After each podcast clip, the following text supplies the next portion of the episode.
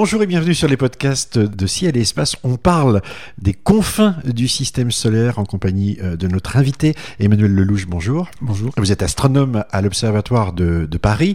Euh, vous vous intéressez à ces confins lointains euh, depuis longtemps et vous publiez d'ailleurs euh, un ouvrage de référence qui s'appelle Aux confins du système solaire chez, chez Belin, euh, sous-titré Pourquoi Pluton n'est plus une planète? Alors j'allais dire que finalement, avant le 24 août 2006, date où l'Union astronomique internationale a déclassé Pluton comme neuvième planète du système solaire, tout allait très bien.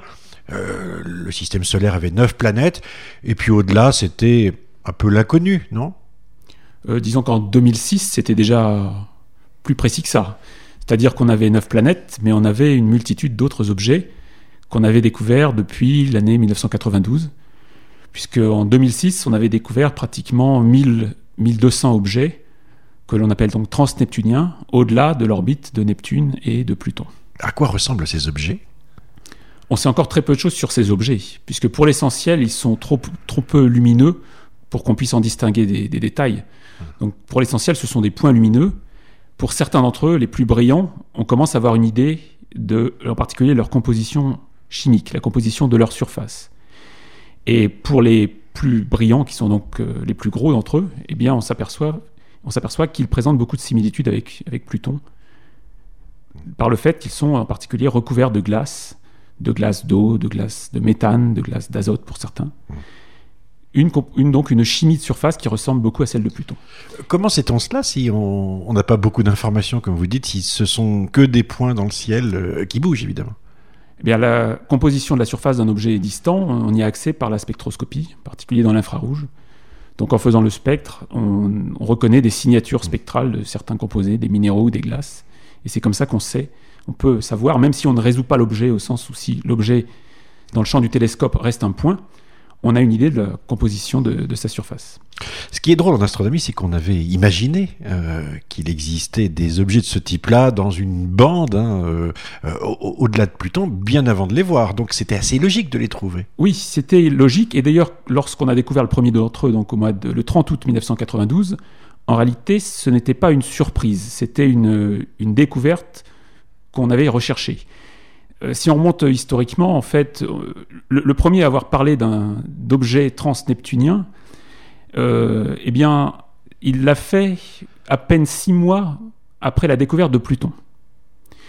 C'était un monsieur qui s'appelait Léonard, Pluton a été découvert donc au mois de janvier, février pardon, euh, 1930, et à peine quelques mois plus tard, ce fameux Léonard a fait la remarque en se disant maintenant qu'on a découvert Pluton, est-ce qu'on ne doit pas s'attendre à ce qu'il y ait une quantité d'autres objets? Il a employé le terme de ultra-neptunien et ultra-plutonien. Euh, Il n'y a pas de raison que le système solaire s'arrête ainsi brutalement à l'orbite de Pluton. Et en fait, dans les, décennies qui ont suivi, la, perception et l'idée qu'on a eue d'une population euh, transneptunienne s'est faite de plus en plus précise. On a eu euh, un papier, des réflexions extrêmement importantes en 1943 par un astronome amateur irlandais qui s'appelait Edgeworth, qui a réfléchi à la structure du système solaire. En fait, il a réfléchi aux idées déjà anciennes de Kant et Laplace sur la manière dont se formait le système solaire. Alors, selon ces théories, en fait, le système solaire se forme à partir d'un disque de, poussière et de gaz. Et ces poussières euh, s'agglomèrent pour former euh, des planétésimaux qui vont devenir, euh, par accrétion successive, des corps de plus en plus gros. Et euh, Edgeworth s'est dit, euh, il n'y a pas de raison que le système solaire s'arrête brutalement. Il a été formé à partir d'une nébuleuse qui s'étendait sans doute euh, sur de très grandes distances. Simplement, euh, plus on est euh, loin de l'étoile centrale, plus on est à la, périphérie de ce disque, bah, évidemment, moins il y a de matière. Donc, euh, Edgeworth a imaginé que, à grande distance du Soleil, il ne pouvait pas s'être formé de planètes proprement dites, mais il pouvait s'être formé des petits corps qu'il avait appelés des tas de graviers, tas de graviers astronomiques. Donc, il avait déjà l'idée en 1943 qu'il y avait des corps euh, présents au-delà au-delà de Pluton. Il faudra attendre 50 ans pour les trouver. Oui, et il faudra attendre 50 ans. Et avant cela, il y a eu d'autres réflexions qui ont précisé encore l'idée. Et en particulier, ce sont les réflexions sur l'origine, la question de l'origine des comètes. D'où proviennent les comètes que nous voyons? Les comètes, c'est très spectaculaire, mais d'où est-ce qu'elles viennent? Dans les années 50, à partir de calculs sur euh, les orbites des comètes passant près du Soleil, on a été capable de dire que pour la plupart, elles venaient d'une région extrêmement éloignée du Soleil, qu'on appelle le nuage de Oort. Le nuage de Oort, c'est une sorte de coquille sphérique située à 50 000 unités astronomiques, donc vraiment très très loin. donc un réservoir qui pourrait contenir euh, des milliards, 1000 milliards de comètes peut-être. Et donc ces comètes, quand ce nuage de Oort est perturbé gravitationnellement, eh bien, sont éjectées vers le système solaire interne et on les observe près du Soleil comme des comètes. Alors ça, c'est une théorie qui a été émise déjà dans les années 1950. Mais euh, en 1980, on s'est aperçu que cette théorie avait un problème. C'est qu'en réalité, euh, il, existe, différents types de comètes. En fait, il existe deux grandes familles de comètes. Il existe les comètes à longue période, essentiellement, ou les comètes apériodiques, les comètes qu'on voit une fois passer près du Soleil, puis ensuite elles repartent pour toujours.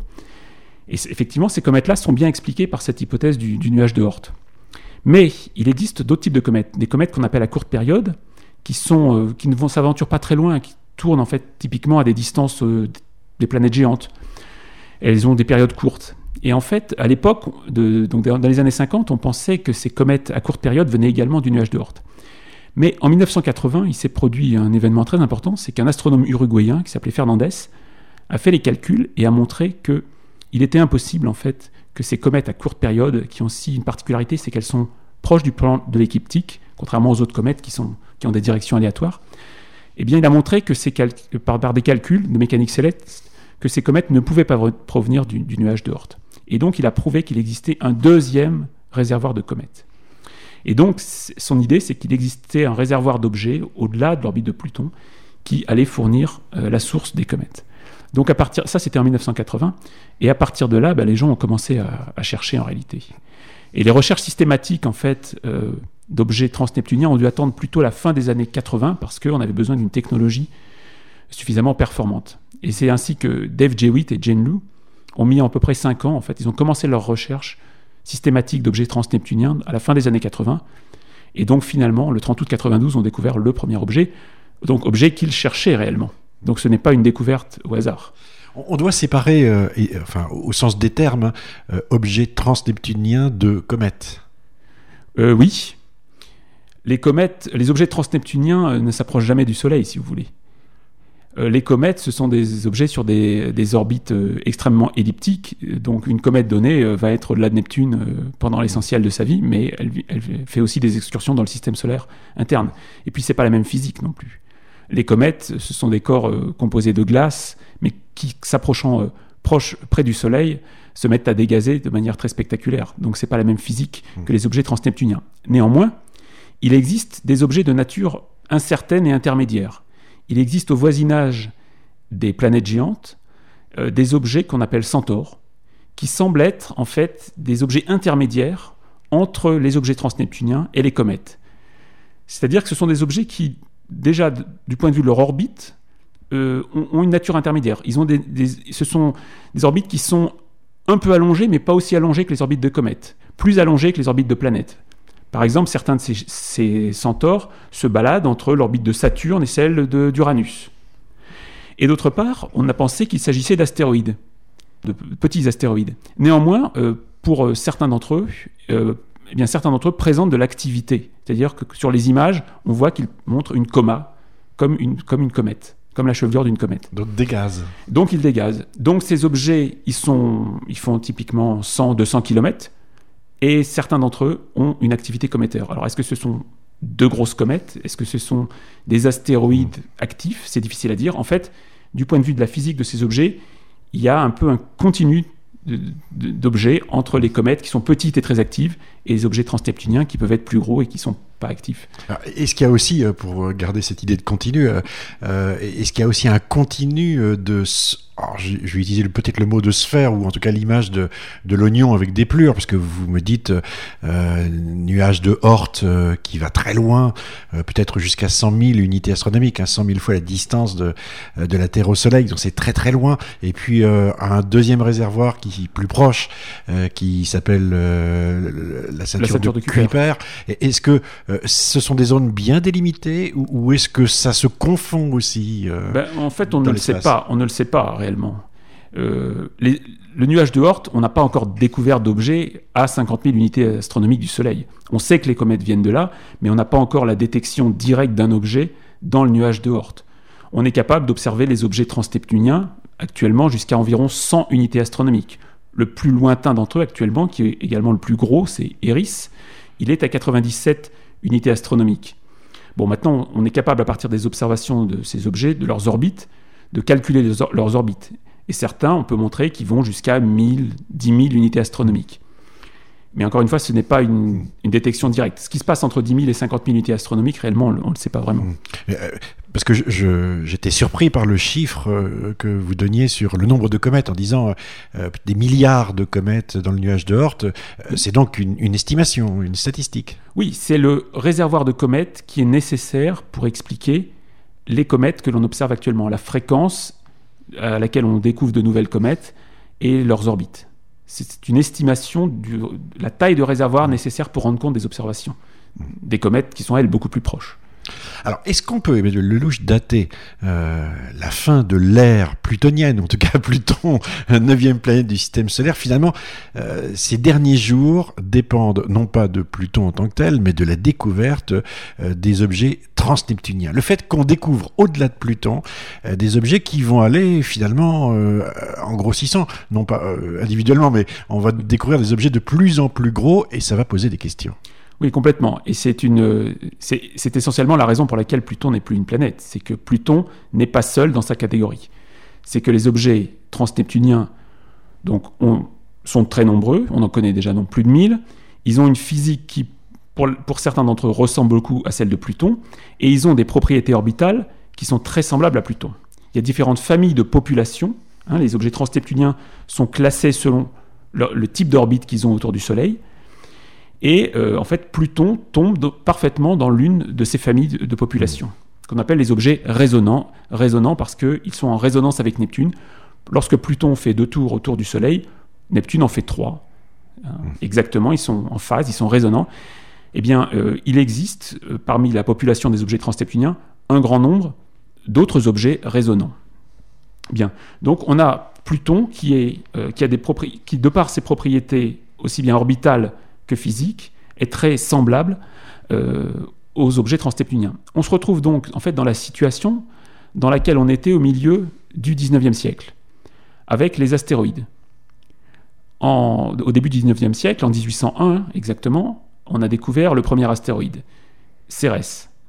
Dans la décennie de, 1800, la décennie 1800, donc entre 1800 et 1807 exactement, on en a découvert euh, trois autres on avait donc quatre astéroïdes. Au moment de leur découverte, ces astéroïdes ont été appelés planètes.